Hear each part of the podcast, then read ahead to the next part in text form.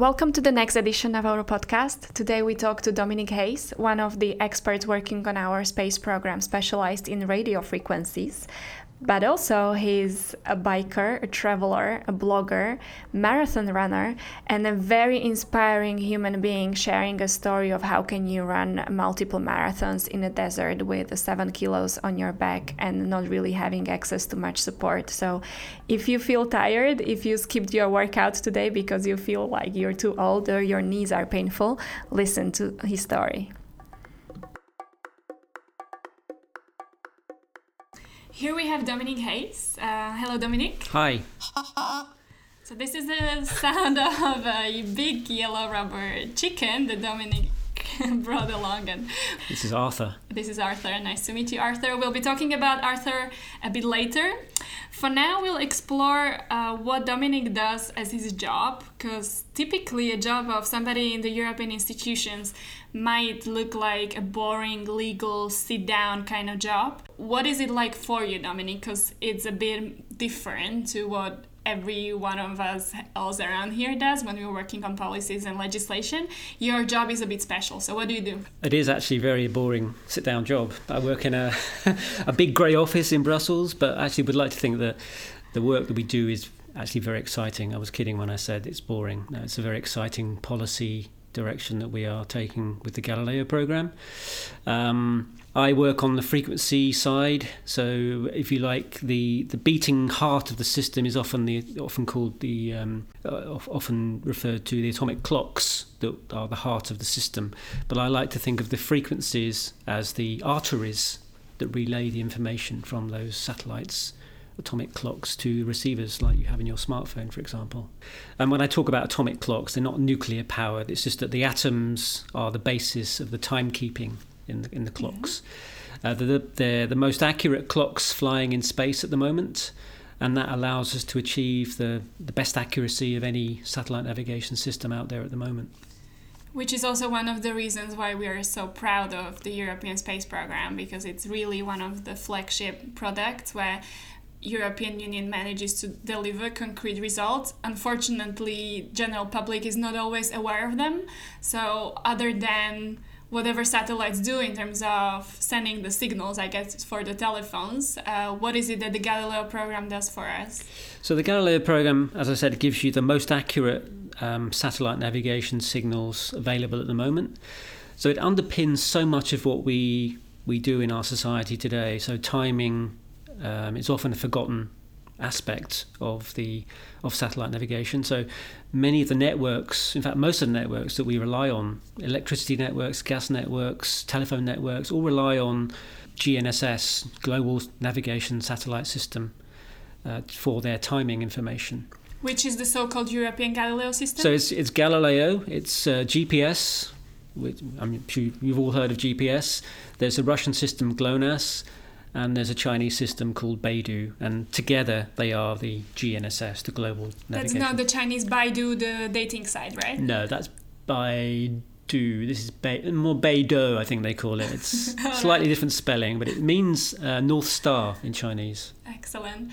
And so your job is different in a sense that you get to hang out with all the Americans yeah. and Chinese and travel around the world Absolutely. with them and so, discuss what exactly? So I get to hang out with all the cool people around the world talking about frequencies. Um, so I have to visit uh, the the other systems and make sure that the frequencies that we use for satellite navigation, particularly for Galileo, are compatible with all the other systems and that we, we minimize any interference into the GNSS frequency bands.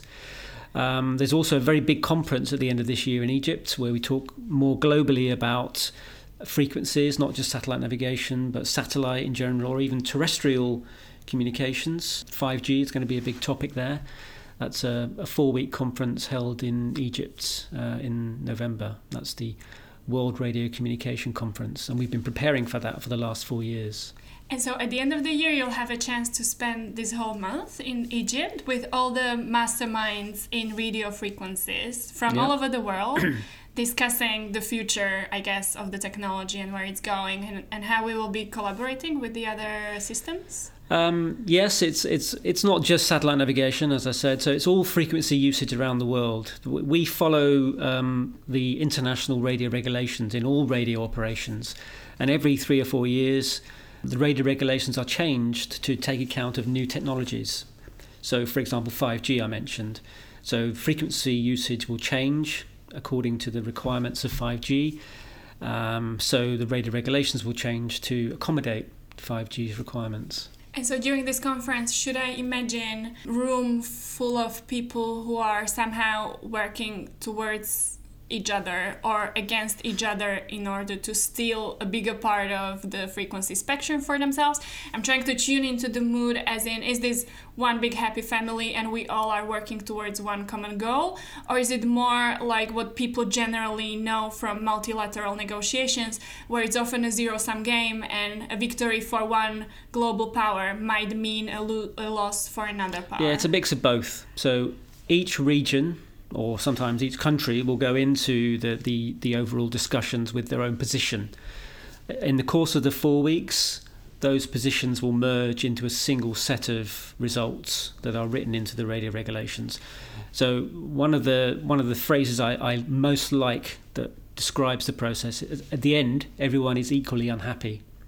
So that describes you may not get what you want, but you get enough to work with for, for the next four years. Because through the art of the compromise, you arrive to a degree of satisfaction that enables yes. you to, to continue moving yes, the, the sector forward. Yeah. How is it for you in terms of your individual position in the negotiations? Because this is a very technically demanding subject is it a lonely place to be if there are conflicts or if the position that you're defending isn't really uh, taken on board by the other partners where you need to change the position? Typically in other bilateral negotiations that we're doing we can always have the hierarchy with us or call them up and and discuss how we can change the position whereas in this kind of techie subject it might be a lonely place i guess for you? It can be a lonely place but um, as we are well, I represent the Galileo system and I'm representing the EU effectively when I'm at this conference.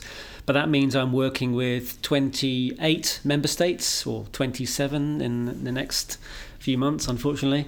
Uh, I'm a British guy, so I'm actually very disappointed by the Brexit uh, referendum result. Do you want to bet on how it's going uh, to end no, up on the not, Halloween weekend? I'm not going to take any any bets on that. no, it's a very sad state of affairs, unfortunately. Um, but as I say, I, ha- I, will have the 28 member states with me at the at the conference, or 27, as I mentioned. Uh, so we work together as a team to achieve a result. Um, so it's not so lonely. And in fact, most of the really tough discussions are done in the four years before uh, the the conference. So we work with our EU member states to make sure that the positions we have are aligned with their own views. And then when we work together at the conference, we work together as a region, let's say, um, with other extra EU countries, like uh, even Russia, for example, is a member of what is known as the CEPT, the, the Conference of European Post and Telecoms mm-hmm. Administrations.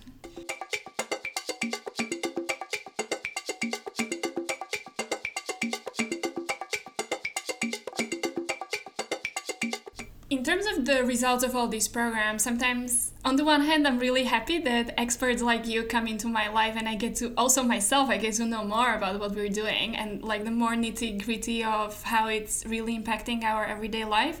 What's a bit saddening is that the general communication part of things and the the marketing effort behind the policies is oftentimes not a priority and as you mentioned brexit referendum might be one cases where maybe if people knew better what we do, the result could have been different. What do you think about this kind of marketing role of us as policymakers? Should we communicate more or in a different way? I think it's very important that people know the benefits of the work we do. One of the one of the missions that, I went to this uh, this year was to Nigeria, and there we met with the Nigerians to discuss a possible system that would benefit their aviation uh, use in Africa. So we were presenting to them what the Galileo system does, what the EGNOS system does, and EGNOS is a another system that's run by Europe that augments GPS for particularly for aviation use. it allows it to be used in safety critical landing situations, for example. So we were presenting this to the Nigerians, and we can kind of see them looking at us and thinking, "Why are you presenting this to us? You know, what you know, what is it that you are wanting in return?" Because this is all provided free of charge, uh, EGNOS and Galileo, for them to use, and so they're looking at us. Why are you providing it free of charge? And we see the benefits uh, for Africa to use this system. Anything that benefits Africa benefits Europe because we see that migration is a, one of the challenges that faces Europe. And if, Af- if Africa as a continent develops its economy so that people are less inclined to leave, it not only benefits them because they, they are they have a better way of life, for example, it benefits Europe because we see less migration, perhaps. And so this is one of the maybe the intangible benefits of having a system like Galileo and EGNOS, where it's maybe not so well communicated that benefits for Africa also benefit Europe. And this is maybe one area that we could maybe um, work on in a better way. Absolutely, absolutely. Especially because it really like these are tangible benefits for the Africans, which translate into economic growth yeah. over there. It's just that general public doesn't really know too much about them or isn't it, aware of the broader context. Yeah, it's difficult to convey detail. And, and often what we do is very detailed, and so it, it becomes a very difficult task to kind of uh, distill the message into yeah. something that's understandable by an everyday person.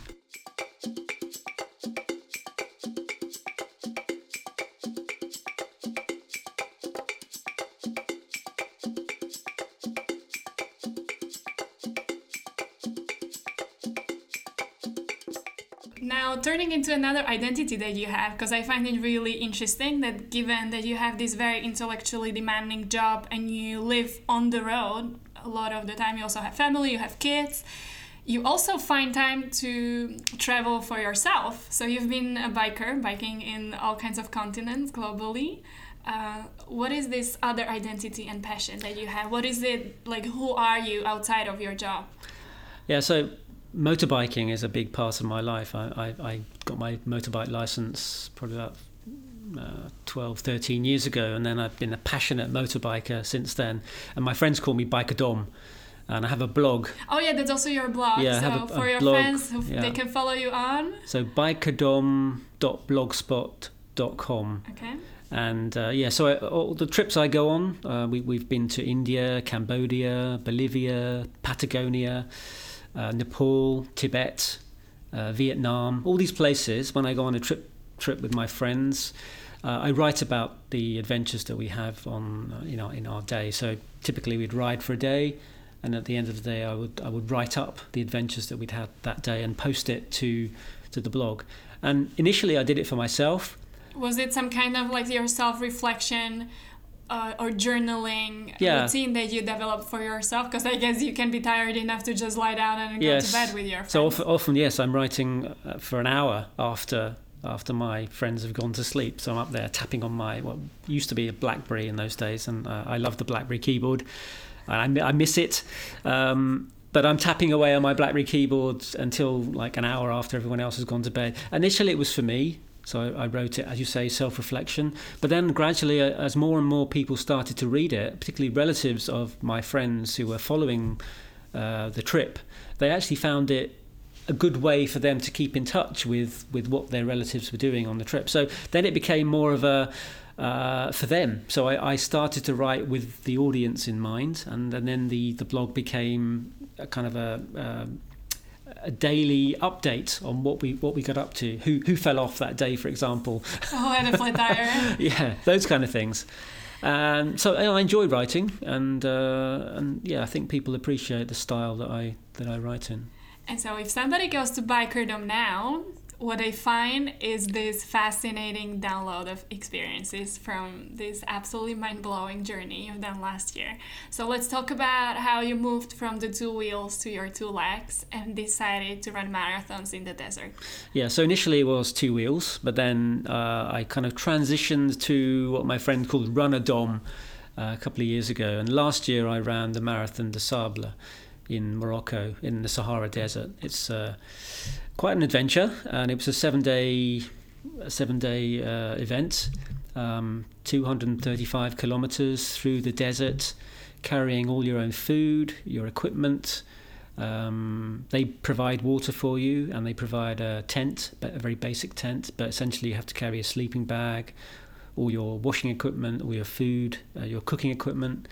And from day one, you carry that. So for the seven days. So that's a real challenge not just the running part, but actually all the logistics that go into it. You have to have to prepare all the kit in advance.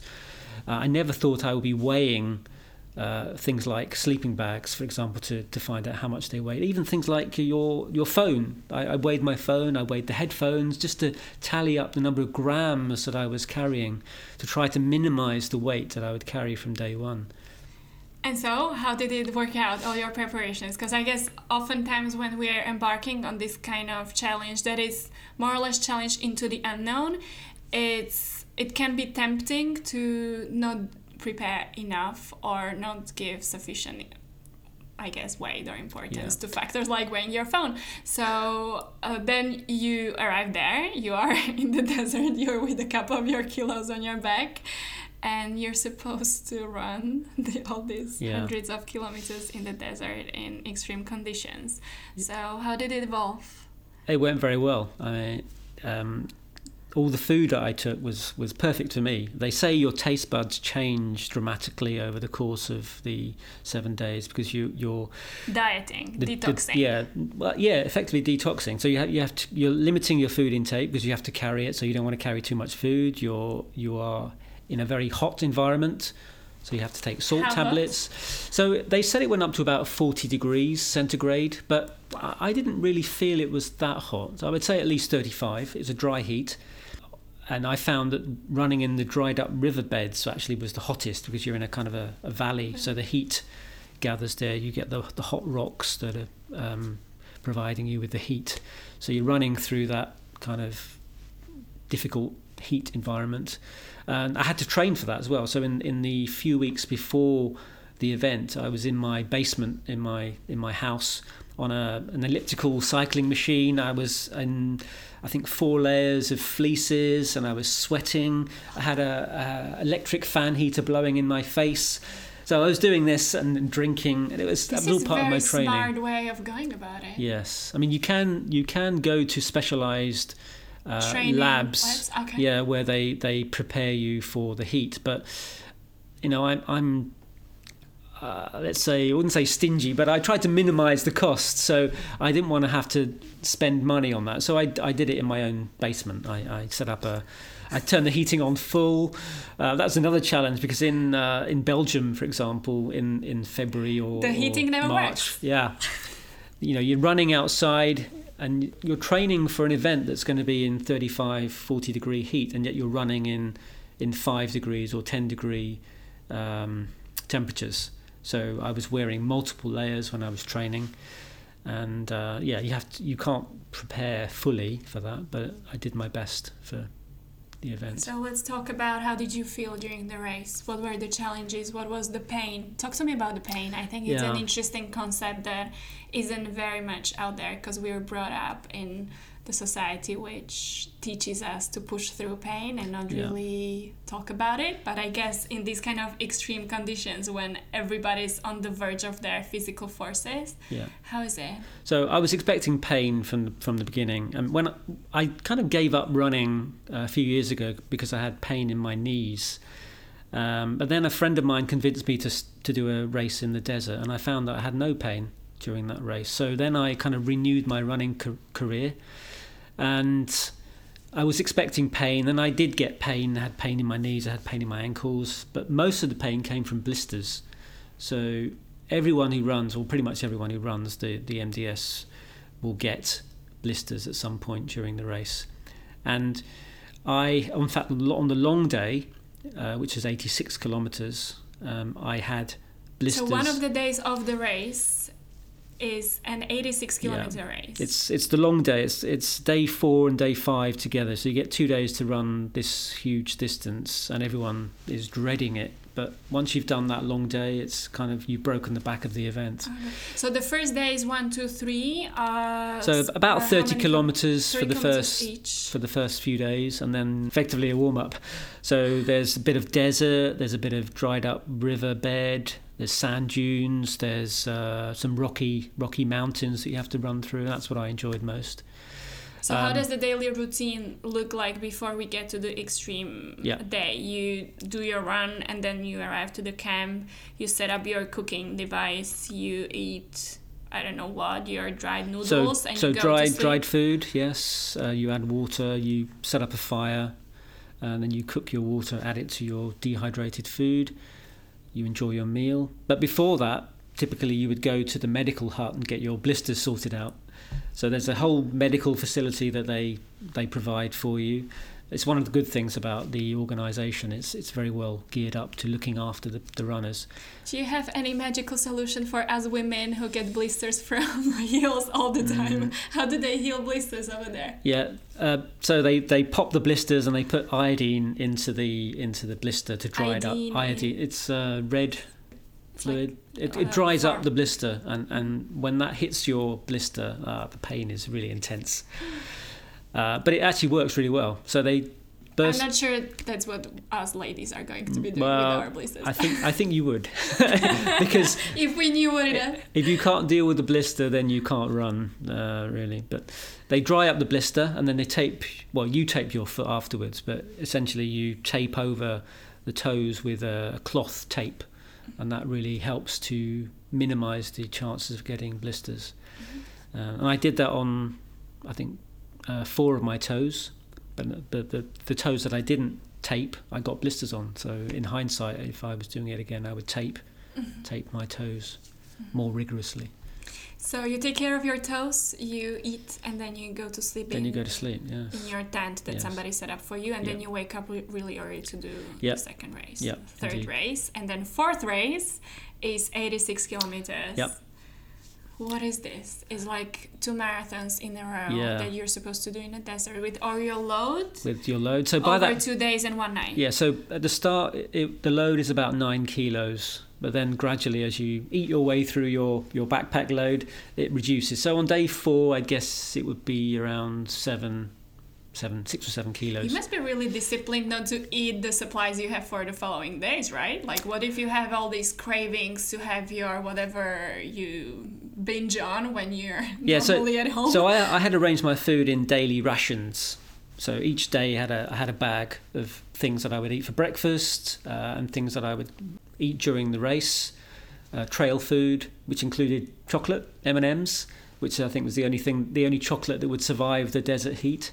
Thanks to M&M's for Yes. the production process. And then for dinner, I would have a dried meal, and I would have a, an intense burst of flavour. Parmesan cheese was the was the one cheese that I knew would survive the heat, and mm-hmm. That had a very intense flavour that was was really great at the end of the day. So this was sufficient to really satisfy the Yes. cravings to eat the stuff that you're normally used to. Absolutely, yes. So that was that was very good for me, and each day would be a, a, a similar kind of meal, not exactly the same because variety is the spice of life, and so I would I would have something that was slightly different each day, but the food worked Different really color well. of M&M's. Different color, yeah. M and M's was one thing that stayed the same, unfortunately. but uh, yeah, during the race it was fine. So the long day itself, you start off. Uh, I think we started off at seven a.m. And in my case, I ran pretty much non-stop until two a.m. in the morning. So around So halfway, What, 20 hours? uh, I think it was uh, just under running. 18 hours that we that I was running. I made a decision halfway through the race that I would run continuously, um, and it was it was because a way it was going to win you some points Yeah, it would compared make to the time. other ra- races. Yeah, some- some would races would stop. yeah some some races would stop for a, a break for a three or four hours, but I decided to, I had enough energy to run through. About um, you decided you had enough energy. yeah, this sounds basically, like yeah. mind blowing. Really. Sorry, continue. Yeah, so about halfway, I stopped and I realised I had a huge blister on my on my foot. So I I think I patched it with a big plaster, uh, put on my running shoes, and just got on and got on with it basically. Um, and then towards the end of the run, uh, it, it's getting dark. You put your head torch on, So you're running through the desert. It's it's pitch black. The stars are amazing. You see a fantastic skyline. You you can see a few maybe a, a few hundred meters behind you. You have runners with their torches on. Maybe a few hundred meters ahead, you see another runner.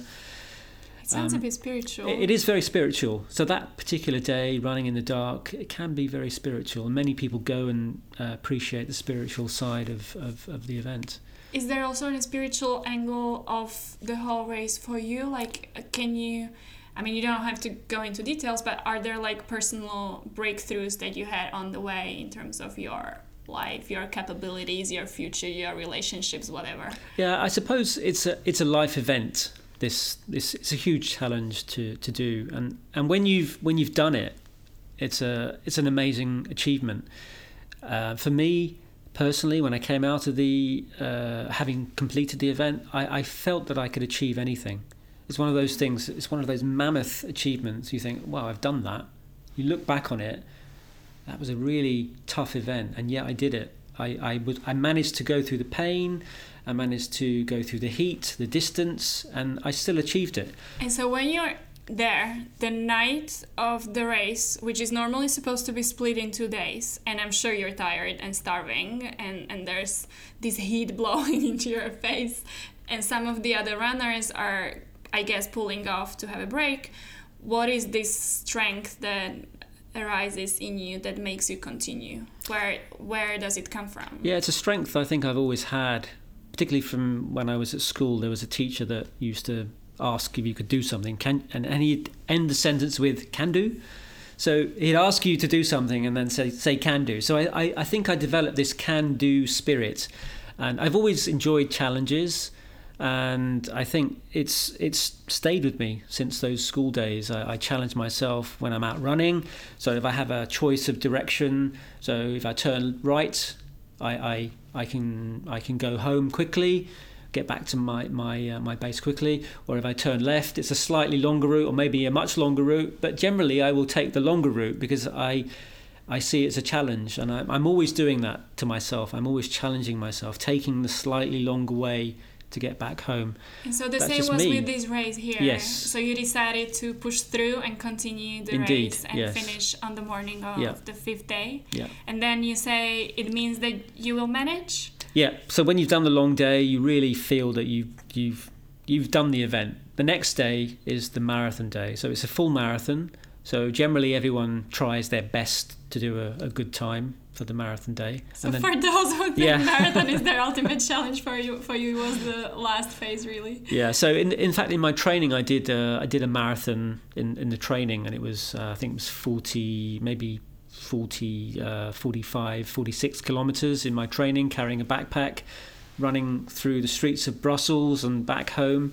And I thought that would be my slowest marathon.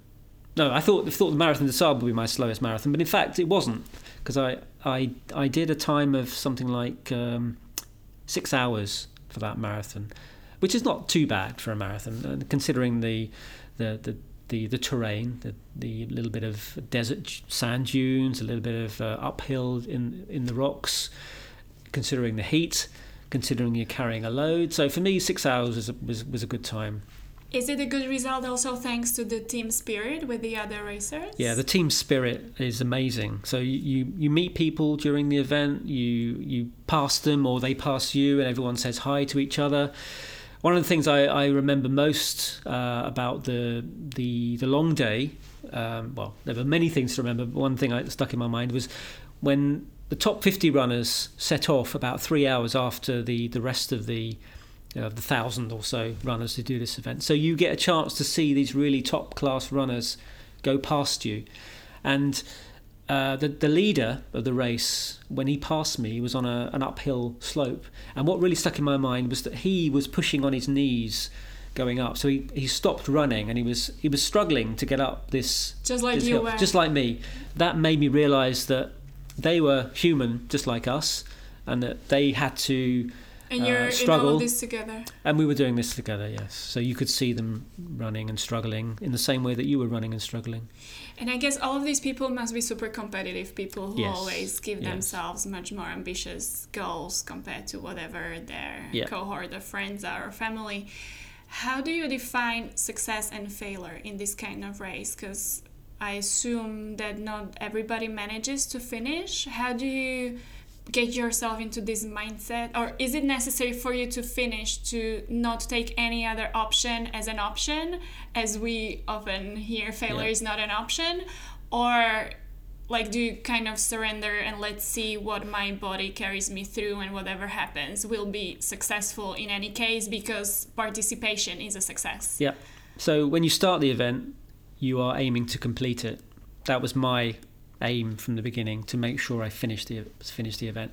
But so I started out as a what they call a completer. Uh, completing was the aim but then gradually as I got further into the race I became a competitor. So I, I went from being a com- competitor to a competitor, and I, I started to feel that I could, you know, I can finish the race and I can maybe do a good time. And then maybe the next day was tougher, so then I became a completer again, and then another time a competitor. So you kind of had this switch going on and off during during the event.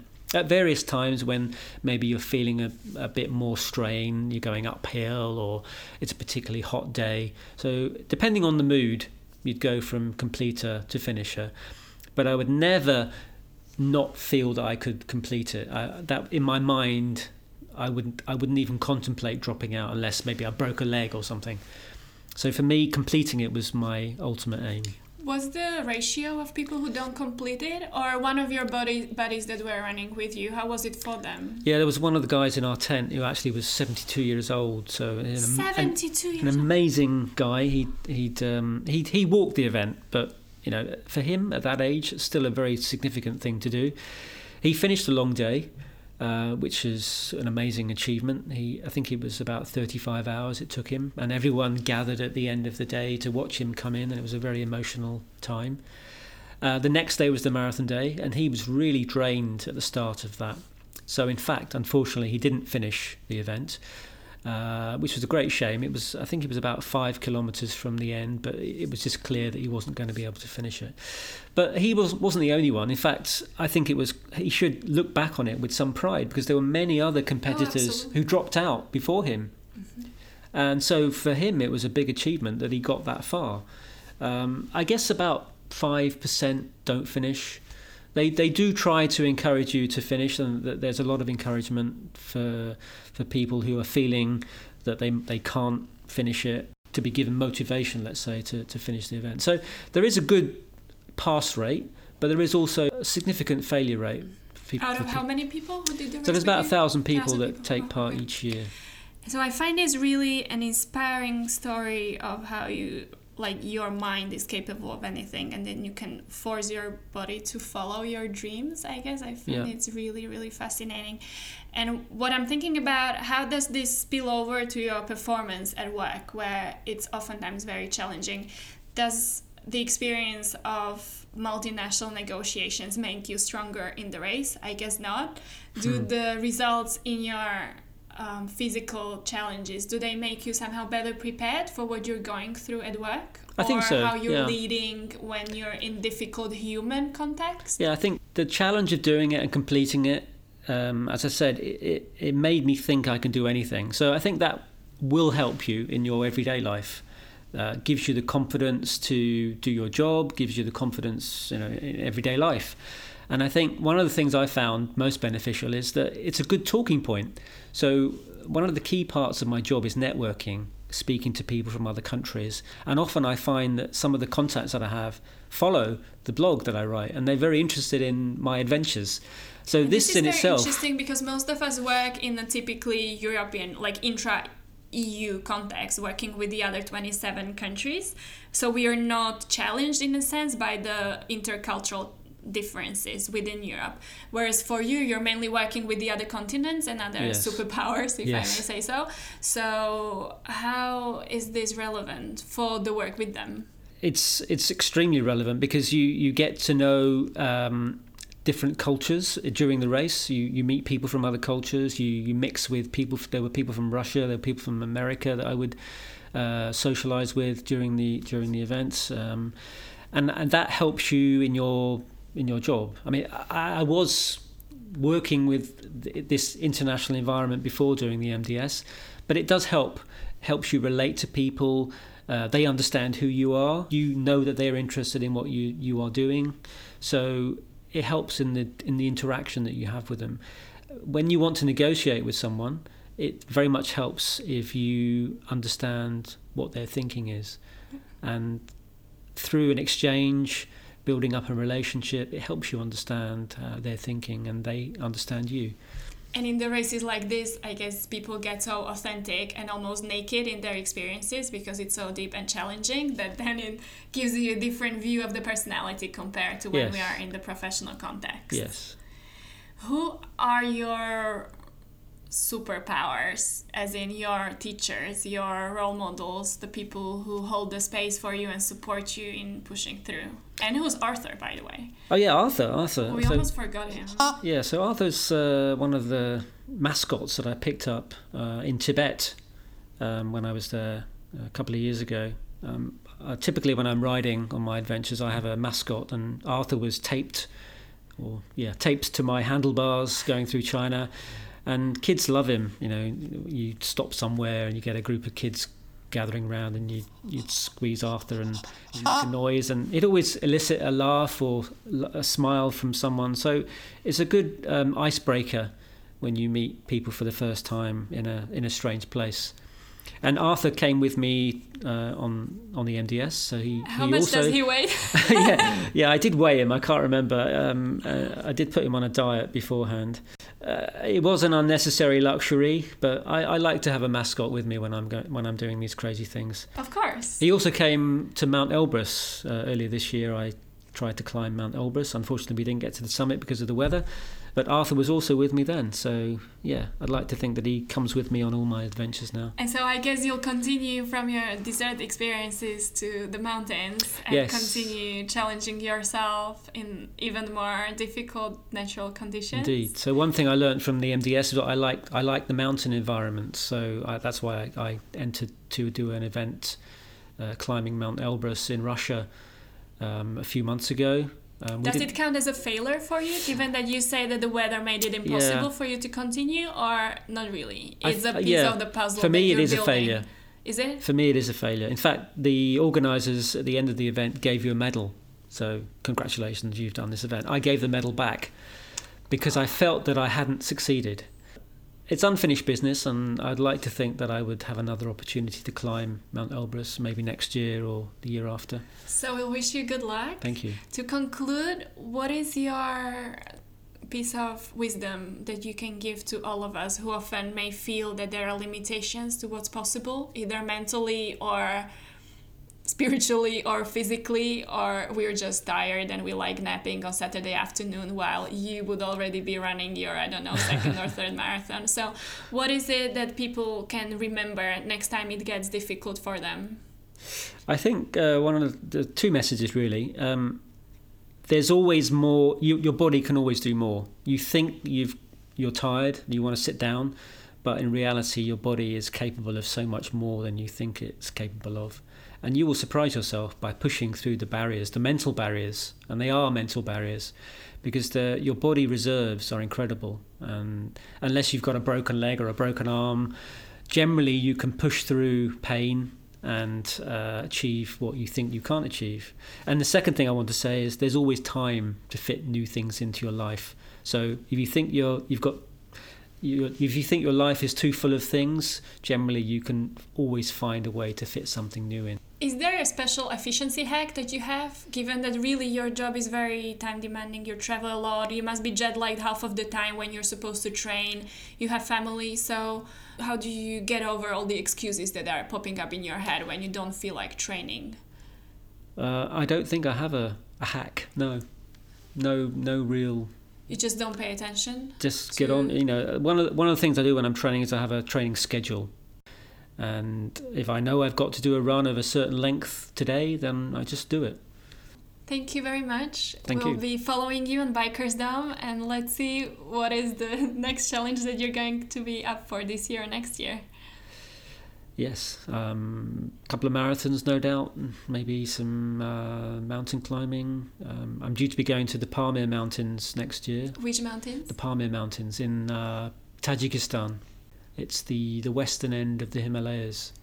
So they go up to about 4,500 meters. Have you met any Slovaks on the way? What's your relationship with Ah, Slovakia? that's a good question. So, um, I mean, I was supposed to finish, but this yeah. is the last question Okay, I'm asking. So I think I think there were some Slovak runners during that I met during the MDS. I, I can't say for sure, but I'm, I'm pretty sure there will be some Slovak runners during uh, the MDS either this year or last year. and throughout your work context, So in the work context, um, well, Slovakia not specifically, but the the Czech Republic, yes, we have the GSA, the GN, the European GNSS. uh, since we're all Czechoslovaks anyway, it counts as well. So that's based in Prague. So that's the seat of Galileo, if you like. So the they seat are of the Galileo Yeah, program is indeed. actually managed from Prague. yes. And so, what do you think about the benefits of the seat for Czech Republic? Are there like concrete spillovers for the country? Yeah, I think so. It, it's, attra- it's Slovakia also won an agency a couple months Yes. ago, so it's going to be the first agency of the European Union in Slovakia. Mm-hmm. So uh, many Slovaks ask already, what is it going to actually mean for the country? It brings in expertise. So um, the Czech Republic uh, and Prague now is a seat of GNSS expertise in Europe. It's becoming one of the seats of GNSS expertise. So it's attracting people from all over Europe working on the Galileo program. And uh, I think that benefits Prague and it benefits the Czech Republic. Excellent. Thank you very much, and we wish you good luck with all the upcoming challenges. Thank you very much.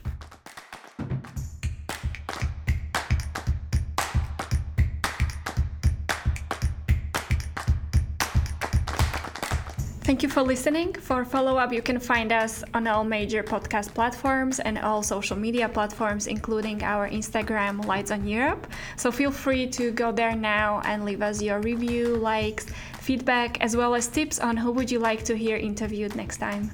Bye!